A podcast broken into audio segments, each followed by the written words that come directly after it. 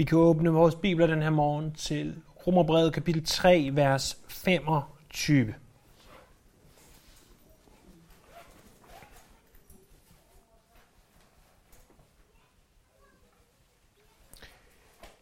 Vi læser fra vers 21 af.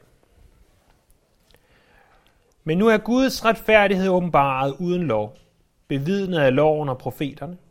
Guds retfærdighed ved tro på Jesus Kristus for alle, som tror. Der er ingen forskel, for alle har syndet og har mistet herligheden for Gud. Og ufortjent gøres de retfærdige af hans nåde ved forløsningen i Kristus Jesus. Ham gjorde Gud ved hans blod til et sonoffer ved troen, for at vise sin retfærdighed, fordi han har lavet de tidligere sønder ustraffet, dengang han bar over med dem, for i den tid, der nu er inde, at vise sin retfærdighed, så han selv er retfærdig og gør den retfærdig, som tror på Jesus. Vi har de sidste mange søndage set på de her vers i detaljer, i enkelheder. Og, og hvorfor har vi gjort det? Hvorfor stopper vi op og sætter tempoet endnu mere ned, end vi plejer? Det gør vi, fordi at i de her vers, der får vi forklaret, hvad det vil sige at blive erklæret retfærdige ved troen alene. Derfor. Fordi det her er ganske centralt for vores tro. Det er ganske centralt for vores forståelse af frelsen, for vores øh, opfattelse af, hvad det er, og vores forståelse af, hvad Gud har gjort for os. Vi har talt om, hvordan at du og jeg, vi bliver erklæret retfærdige. Øh, nemlig, at Gud siger om os, at vi er retfærdige. Således, at vi nu ikke bare er tilgivet for vores synder, men således at vi får tilegnet eller tilregnet Jesu Kristi retfærdighed, og vi derved har adgang til himlen. Men man kan så stille sig selv det ganske åbenlyse spørgsmål. Hvordan er det overhovedet muligt? Hvordan er det muligt, at den almægtige Gud kan se igennem fingre med vores synd? Hvordan kan han tilregne os retfærdighed? Hvordan kan han erklære os retfærdige? Det kan han, fordi den straf, som du og jeg, vi fortjente, den straf, som burde være udøst over dig og mig, den blev udøst over hans enborne søn på korset. Vi har et teknisk ord for det her. Et teologisk ord. Det er ordet soning. Soning. S-O-N-I-N-G. Soning. Hvis vi skal forstå det her ord soning, så vil jeg godt tage tilbage til det gamle testamente. Til 3. Mosebog, kapitel 1.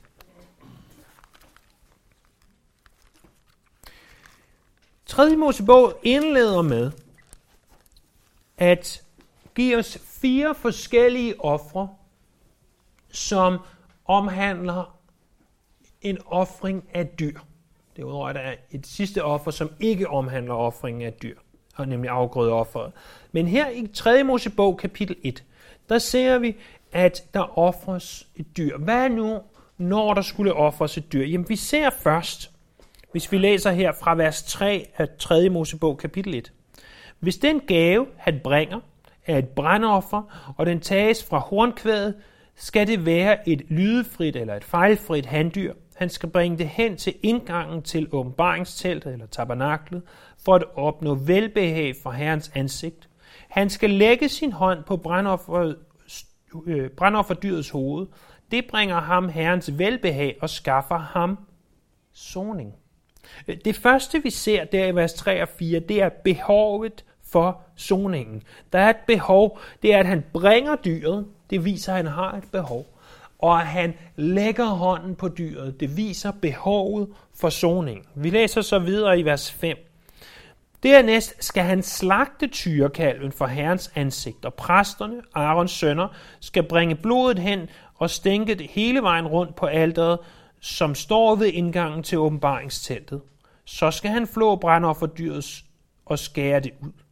Præsterne, Arons sønner, skal gøre ild på alteret og lægge brændet til rette på ilden. Øh, vi ser her, at de opnår soningen ved at slagte dyret, og ved at de giver blodet til præsterne, som øh, bringer den her soning. Så vi har set, at der er et behov for soning i vers 3 og 4. Vi har set, at der er en opnåelse af soningen her i særdeleshed i vers 5 og i vers 6. Og så ser vi videre fra vers 8, at præsterne Arons sønner skal lægge stykkerne, også hoved og nyrefættet til rette på brændet over ilden på alteret. Indvoldene og skankene skal han vaske i vand. Præsten skal bringe det alt sammen, så brandoffer på alteret, et offer, en livlig duft til Herren. Og den sidste og tredje ting, vi ser, det er modtagelsen af soning. Der er altså tre ting, vi skal se på i dag, som vi ser parallelt i 3. Mosebog kapitel 1. Nemlig for det første, at der er et behov for soning. For det andet, at der er Øh, den måde, hvorpå soningen opnås. Og for det tredje og sidste, hvordan at den her soning bliver modtaget. Det er de tre ting, vi skal se på. Så hvad er for det første behovet for soningen? Jamen inden vi kommer til det, så vil det måske være passende at spørge os selv, hvad betyder overhovedet ordet soning? Hvis du slår op i en relativt moderne dansk ordbog, så betyder soning ifølge den danske moderne ordbog noget i retning af at fortryde en synd, fortryde en forbrydelse, fortryde en fejl eller lignende, og forsøge at rette op på sine ugerninger. Øh, for nogle måneder siden brugte jeg også den her illustration en onsdag, men den er god, den er relativt sjov, og derfor så bruger jeg den igen nu. Det er fra animationsfilmen Madagaskar, nummer 2 hvis I har set den. Øh, Madagaskar-filmene handler om de her fire dyr, som undslipper øh, øh, zoologisk have i New York, og så lander de nok lidt ved en fejl på Madagaskar, og der øh, oplever de selvfølgelig forskellige ting. Og i film nummer to, der opstår den situation, at vandet er forsvundet fra floden. Og så kommer den her øh, lemurkonge, Julian, som er, bare for at sige det mildt, let hos selvoptaget. Han tror, han er verdens navle. Han er den, om hvem alting centrerer sig. Han siger så nogenlunde sådan her, og, og han taler med en stemme, jeg ikke vil forsøge at gengive, for det vil simpelthen være for fjollet. Han siger, jeg er jeres elskede kong Julian. Jeg skal blot bringe et lille offer til mine gode venner, vandguderne, nede i vulkanen. Min offergave, den ryger ned i vulkanen, hvorpå de rare guder spiser offergaven, og, og de er taknemmelige, og så giver de mig noget vand, og så giver jeg noget af det vand til jer og han kan alt muligt. Ikke? Så kan han sige, mm, det smager godt, og han taler som hver af de her, øh, både guder, øh, de her vandguder, og som sig selv, og så videre. Og det er meget, meget sjovt at se på. Og, og så desværre så mislykkes hans offring. Og så siger han, at jeg vil selv have hoppet der ned, og jeg vil have offret mig selv, hvis det ikke var, fordi jeg var så god til at fløjte. Øh, og så, selvom han er lidt fra forstanden, ham her, King Julian, så er hans teologi ikke helt ved siden af. Det han taler om, det er, at i vulkanen, der bor nogle vandguder ifølge hans teologi. Og han siger, at hvis jeg giver dem en gave, så kan det være, at de vil være flinke ved os. Det er i bund og grund det, som soning betyder. Der er nogle guder, de har lukket for vandet, og hvis jeg giver dem en gave, så vil de nok være flinke ved os, være rare ved os, være gode ved os. Det er hans teologi. Hvis vi skal blive en smule mere seriøse, så i Loses store bibel, bibelleksikon, som jeg i øvrigt godt kan anbefale nogle af artiklerne af. Nogle af artiklerne er fremragende i, i Loses store bibelleksikon på dansk. Tre bind. Øhm, der finder vi noget mere bibelsk definition og det er Leon Morris, der har skrevet den her artikel, og han skriver, øh, soning er, at vrede udslettes ved, at der gives en gave. Jesu gerning for os mennesker var at vende Guds vrede bort fra os.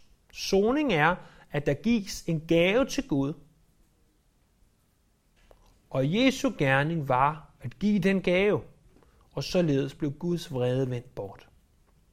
Poetaneren John Owen uddyber det her øh, ord soning ved at sige, at der er fire ting, som altid er en del af det at zone. Han siger, en overtrædelse, der skal fjernes, det er altid en del af det. Og det vil jo i vores tilfælde være synd. At vi er syndere. Der er en person, der skal formildes, det er Gud. Der er en person, der er skyldig i overtrædelse. Det er dig og mig. Og så er der et offer, der skal zone for overtrædelsen. Og det er altså Jesus. Så nu har vi en definition. Soning betyder altså noget i retning af, at vi har gjort noget, som vi ikke skulle.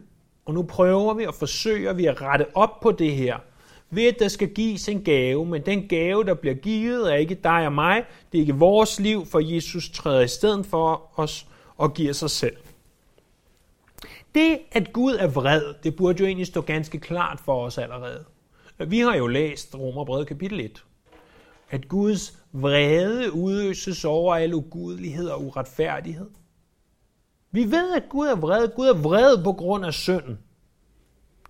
Den her vrede, den fortjener vi alle sammen, fordi ingen af os lever op til de standarder, som Gud har sat.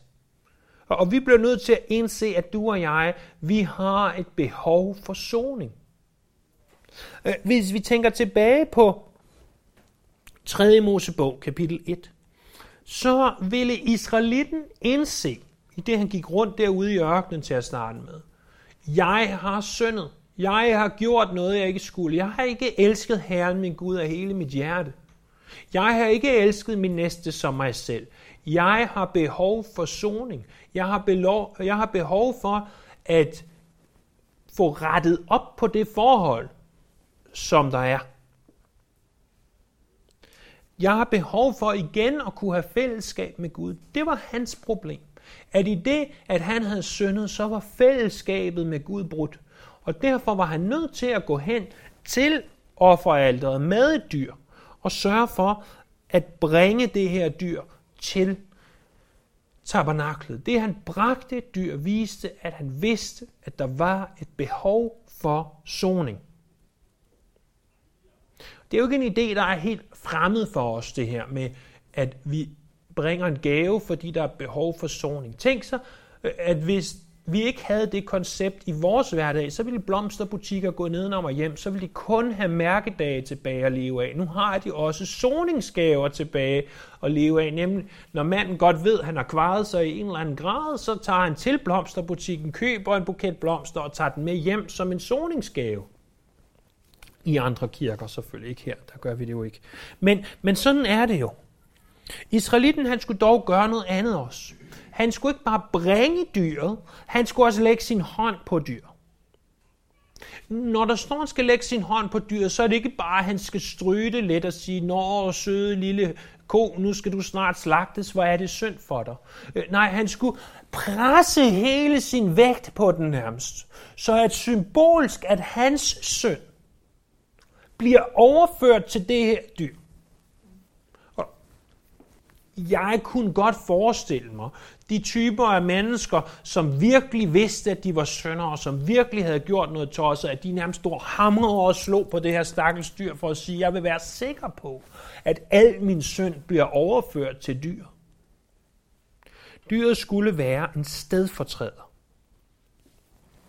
Hvis du og jeg vil drage nær til Gud, Husk, det var det, Israelitten gjorde, når han kom til tabernaklet. Så sagde han, jeg bringer mit dyr, fordi jeg vil drage nær til Gud. Hvis vi vil drage nær til Gud, så må vi også se, som der står her i vers 25, at ham gjorde Gud ved hans blod til et sonoffer. At Gud gjorde ham til det her. At Jesus blev gjort til en stedfortræder for os. Det her med læren om stedfortræder at der er nogen, der træder i stedet for dig. Det er altså en lære, der går igen igennem hele Bibelen. Ser vi det ikke i påskelammet under den 10. plage, at påskelammet træder i stedet for den første fødte i de israelitiske familier? Ser vi det ikke på den store forsoningsdag, i det den ene buk bliver sendt ud i ørkenen som en stedfortræder? Ser vi det ikke, når Job han siger, at der er ingen voldgiftsmand, der er ingen, som kan male imellem os i Job 9.33? Ser vi det ikke eksemplificeret i kampen mellem David og Goliat? Goliat var stedfortræder for filisterne. David var stedfortræder for israelitterne. David kæmpede på vegne af hele den israelitiske herre. Goliat kæmpede på vegne af hele filisterherren.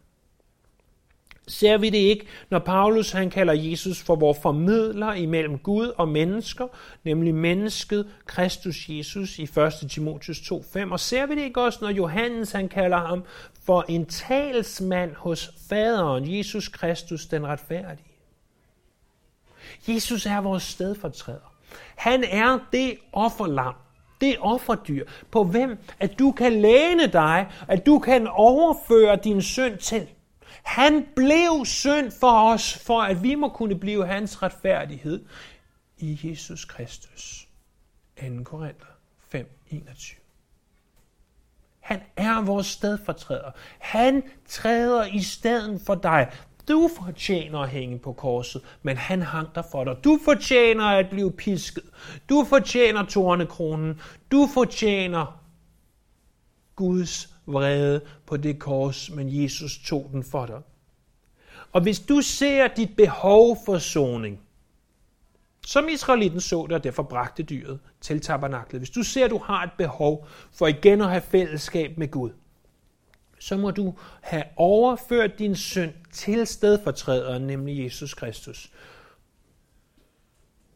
Du må kaste synden på dig, du må, på ham. Du må læne den, læne dig op af ham, og så må du lade ham træde i stedet for dig. Så det er den første af de tre ting, vi ser. At vi har et behov for soning. Og det behov, det opnås. Så hvordan? Jamen, hvordan opnås det? Jamen, vi har jo gjort klart i de sidste mange studier, at vi kan blive erklæret retfærdige ved troen på Jesus Kristus alene. Hvordan er det muligt? Hvorfor er det muligt? Jamen det er det, fordi prøv at se der i slutningen af vers 24. Ufortjent gørs de retfærdige ved hans nåde. Det var det, vi så sidste gang. Hvordan? Ved forløsningen i Kristus Jesus. Ved forløsningen i Kristus Jesus. Hvad vil ordet forløsning sige? Det er et andet af de her helt store ord. En forløsning vil sige det at betale en løsesum. Vi kender det jo heldigvis ikke så meget fra vores hverdag, men fra måske filmens verden, at nogen bliver kidnappet, og de så siger, betal en løsesum for ham her eller hende her. Så vil han blive sat fri. Det er altså en, en løsesum. Hvorfor er der tale om en løsesum? Det er der, fordi at man i den israelitiske verden også havde det her med, at hvis man ikke havde råd til at betale sine regninger, så kunne man indtræde i slaveri for nogle andre, for dem man skylder penge til. Og det slaveri vil man så være underlagt i op til syv år, og efter de syv år vil man så blive sat fri. Men i mellemtiden var det muligt at løskøbe nogen. Og hvad er det, vi er løskøbt fra? Jamen du og jeg, vi er løskøbt fra lovens forbandelse. Ikke fra loven. Det er meget, meget vigtigt at pointere. Vi Vi ikke løskøbt fra loven. Det kommer vi til at se i vers 31. Men vi er løskøbt fra lovens forbandelse. Vi er ikke længere øh, underlagt den misforståelse, at vi tror, at vi ved at overholde loven bliver gjort retfærdig. Vi er også løskøbt fra syndens skyld og kraft. Vi er løskøbt, så vi ikke længere behøver at stå skyldige på grund af vores synd. Vi er også løskøbt fra syndens kraft ved, at du og jeg som kristne har en mulighed, som dem, der ikke er kristne, ikke har. Vi har muligheden for at sige nej til synd. Fordi Jesus Kristus, han bor i os. Vi har muligheden for ikke at synde. Det er ikke altid, vi gør brug af den mulighed, men vi har muligheden. Det er også vigtigt at understrege, at den her løsesum er ikke betalt til Satan. Løsesummen betales til Gud Fader. Fordi hans vrede udøses over os, og Jesus har løskøbt os. Han har købt os fri. Den her løsesum, hvad var, hvad var prisen? Jamen prisen var hans blod var hans blod. Og hvis vi går tilbage igen til 3. Mosebog kapitel 1, og tænker på, hvad var det næste, de skulle? Jamen, de skulle slagte dyr. og, og hvis vi forstår bare en smule af, hvad det betyder, jamen så betyder det, at i det øjeblik, at du skærer hul på et dyr, som de gjorde, de havde ikke pistoler og, og, øhm, og den slags ting, som vi bruger i dag, de havde en kniv. Og, og de, øh, de slagtede dyret ved at skære halsen over på det. Og hvad sker der, når man skærer halsen over på et dyr? Så er der blod. Der er masser, masser af blod. De var formodentlig fuldstændig indsmorte i blod. Og i det de selv skulle slagte det her dyr, så begyndte de at indse syndens seriøsitet.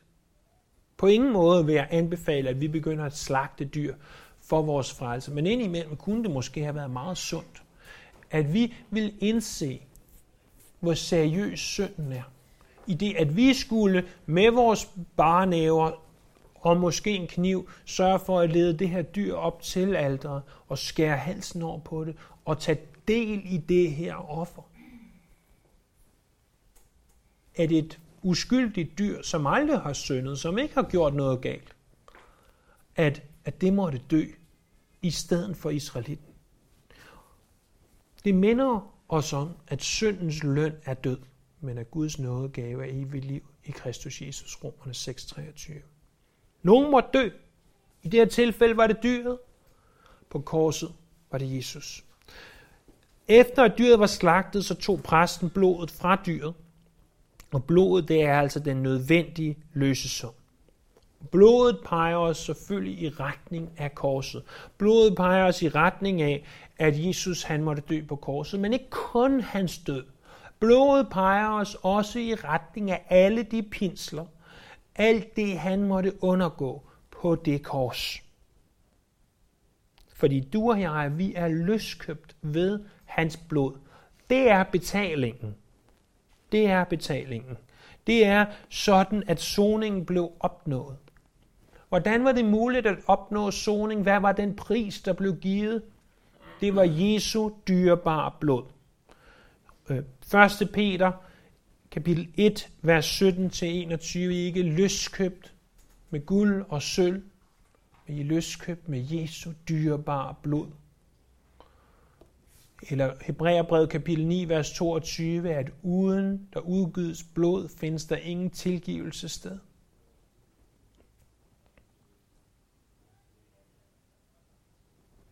Det kan godt være barsk og mærkeligt at tænke på.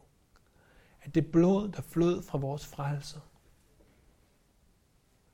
det var de dyrebareste dråber, der nogensinde har flyttet fra nogen eller noget som helst. Fordi det blod kunne betale for din søn og min søn og hele verdens søn. Det var nok til at betale for al den synd, som du og jeg har begået, begår og vil begå i morgen. Og, og prøv at se igen i Romerbrevet kapitel 3.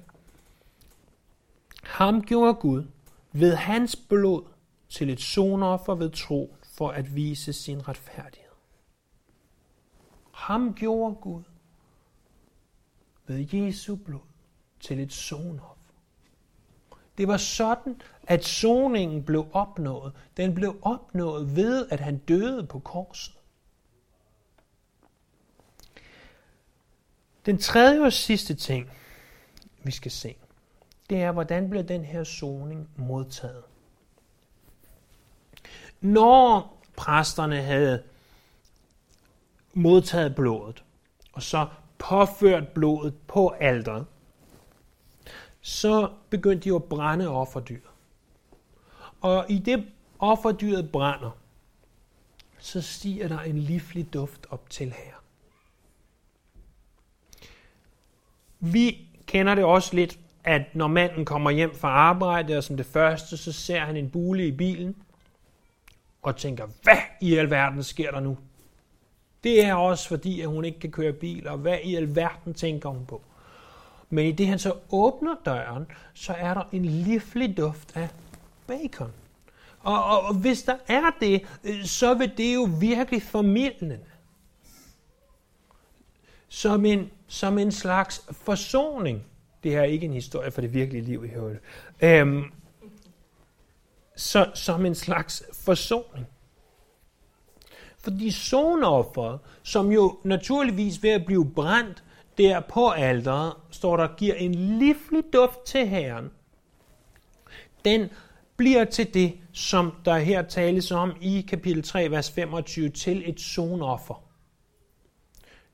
På engelsk bruger man ordet ikke, fordi det er et lettere ord, det er nok næsten endnu sværere, propitiation. Det bliver til et, et offer, der stiger op til Herren for at afvæve Guds vrede. Hans vrede bliver formidlet i det, han dufter det her offer. Det er sådan, det bliver modtaget. At den vrede, som skulle have været udøst over dig, den siger han, det behøver det ikke. Den bliver udøst over dyret i stedet for. Eller i vores tilfælde, den vrede, som skulle have været udøst over dig, den bliver udøst over Jesus Kristus på korset.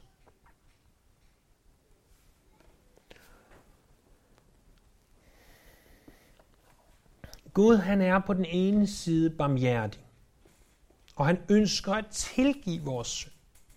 Men på den anden side er han også retfærdig. Og fordi han er retfærdig, så kan han ikke bare tilgive vores synd, uden at der finder et offer sted. I Gamle Testamente var det den lydefri ko, den lydefri får osv., der blev bragt til offeralteret. Men for os, der var det Jesus, som den her straf ramte på korset. Så vi har nu set, hvordan at soning var et behov. Det var et behov, fordi vi er syndere. Det er et behov, fordi at Guds vrede øh, vil blive udøst over os, hvis vi ikke bliver sonet for. Vi ser, hvordan soning bliver opnået, nemlig ved Jesu blod. Og vi har set resultatet af soningen, nemlig at den bliver til et sonoffer, altså det, der svarer til en livlig duft, som formidler Guds vrede. Hvordan kan vi konkludere og applicere det her? For det første vil jeg gerne stille dig spørgsmålet, om du har forstået mere af, hvad de her store ord betyder. De er store, og de er teologiske ord. Jeg siger ikke, at jeg forstår dem fuldt ud, men jeg håber, at vi forstår mere af, hvad de betyder. Så når vi læser ordet soning og sonoffer og forløsning, at vi så har en dybere forståelse af, hvad det rent faktisk betyder. Det er tekniske ord, og som i alt fagsprog, og Bibelen har også et fagsprog, så er vi altså nødt til at bruge tekniske ord. For i verden tror jeg, at lægerne de lærer Øh, latin. Det gør de, fordi at der er altså ord, som kun eksisterer på latin, og du kan ikke oversætte det til alverdens sprog. Derfor bruger de de her ord, øh, tekniske ord, som vi andre ikke forstår. Hvorfor i verden tror jeg, at computerprogrammørerne de taler et sprog, som vi andre ikke forstår? Det gør de, fordi de har tekniske ord, vi ikke forstår. Og ligeledes os, der studerer teologi, det gør vi alle sammen i det, vi læser Bibelen, der er der tekniske ord, såsom soning og sonoffer og forløsning, som vi er nødt til at forstå, hvis vi vil læse Bibelen og forstå den. Så det er den første ting. Har du forstået de her ord? Den anden ting er, har du modtaget det her i tro? Prøv at se vers 25 igen. Ham gjorde Gud ved hans blod til et sonoffer ved troen. Det modtages igennem troen. Det hænger naturligvis sammen med måden, hvorpå du bliver erklæret retfærdig igennem troen, og måden, hvorpå du modtager øh, hans soning, hans forløsning, det er igennem troen. Har du modtaget det? Har du modtaget Jesus som sonoffer ved tro? For det tredje, har vi forstået lidt af, hvad det kostede Jesus at hænge på det kors? Jeg tror aldrig, vi vil forstå det fuldt ud. Men jeg håber, du forstår mere og mere af det i det, du vandrer med Herren og vokser i ham. At i det, han hænger på korset, så koster det ham alt. For ikke at Guds vrede måtte gå ud over dig, så bliver den i stedet for udøst over Jesus. For igen at citere 2. Korinther 5:21, så blev han synd for os. Han blev til synden. Synden blev lænet op af ham. Overført til ham.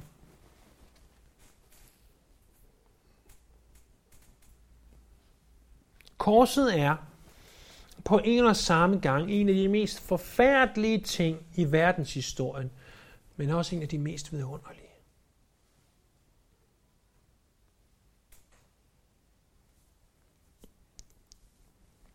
Som det fjerde sidste. Jesus døde på korset, så at vi må leve for ham.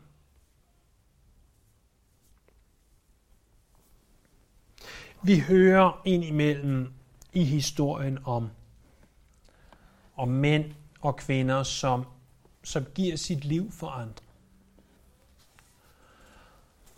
Og i det de gør det, så vender det sådan op og ned på, på den persons liv, som livet bliver givet for, at, at det ændrer deres måde at leve på. Men Jesus han gav os sit liv for dig og mig. Han døde for os på det kors. Prøv at tænke på, hvis vi har alle sammen et, et billede af, hvordan Golgata så ud ind i hovedet. Det, det er jo nok måske ikke 100% sådan, men, men vi har den her bakke med de her tre kors, og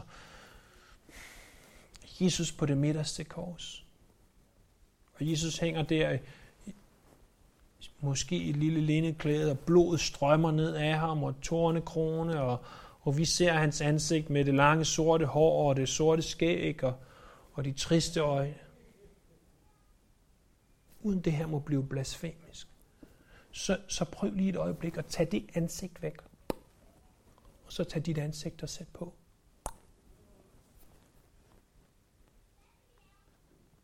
Det er dig. Og det er mig, der burde have hængt på det kors. Den synd, som vi i kapitel 1, i kapitel 2 og i den første halvdel af kapitel 3 har fået hamret ind i os igen og igen og igen og prøvet på at forstå, at alle mennesker har synder, alle mennesker fortjener Guds vrede, alle mennesker øh, har mistet herligheden for Gud. Det er dig og mig. Det er ikke massemorderne alene. Det, det, det er ikke voldtægtsforbryderne, og det er ikke de prostituerede alene. Det er også dem, men det er også dig og mig. Og det kan altså godt være svært at forstå. At du og jeg burde have hængt på det kors, men der er en anden, som trådte i stedet for os. Nemlig Jesus Kristus, den retfærdige. Ham, som aldrig havde gjort synd. Ham, som aldrig havde gjort noget forkert. Ham, som ikke havde øh, sagt øh, med et ordsprog, gjort en flue for træd. Han hang på det kors for dig og mig. Du burde, jeg burde have hængt dig. Men sådan blev det ikke. Og fordi han døde for os, så at du kan få lov til at leve, Hvad siger det så om vores liv? Og om vores måde at leve på?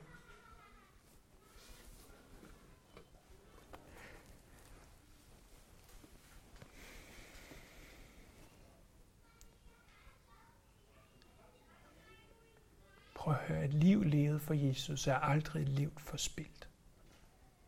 Tværtimod. Det liv, der ikke leves for Jesus, er et liv forspildt.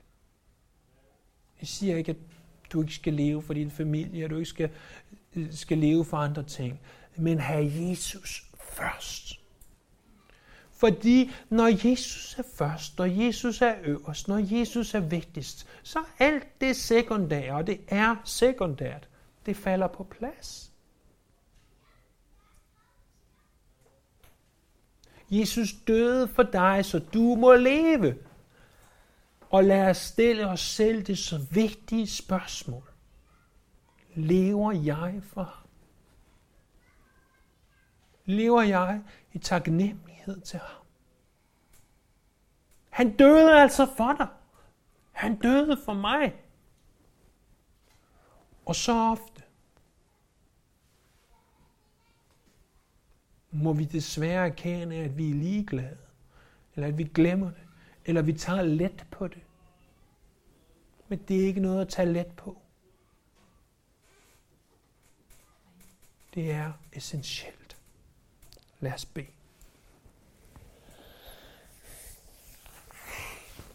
Himmelske Far, i det vi tænker på soning,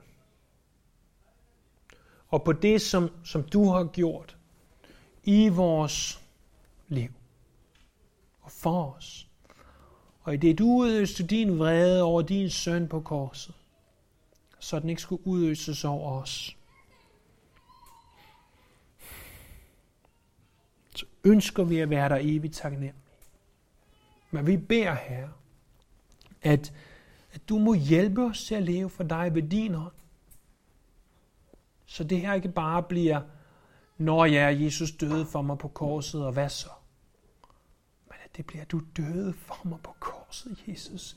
Må jeg nu leve resten af mit liv i taknemmelighed til dig. Vi priser dig, her. Vi lover dig. Vi ærer dig. Og i det, vi om lidt kommer til nadvåren, så husker vi på, at i nadvåren mindes vi, at dit blod det flød. Vi priser dig, her. Vidunderlige her.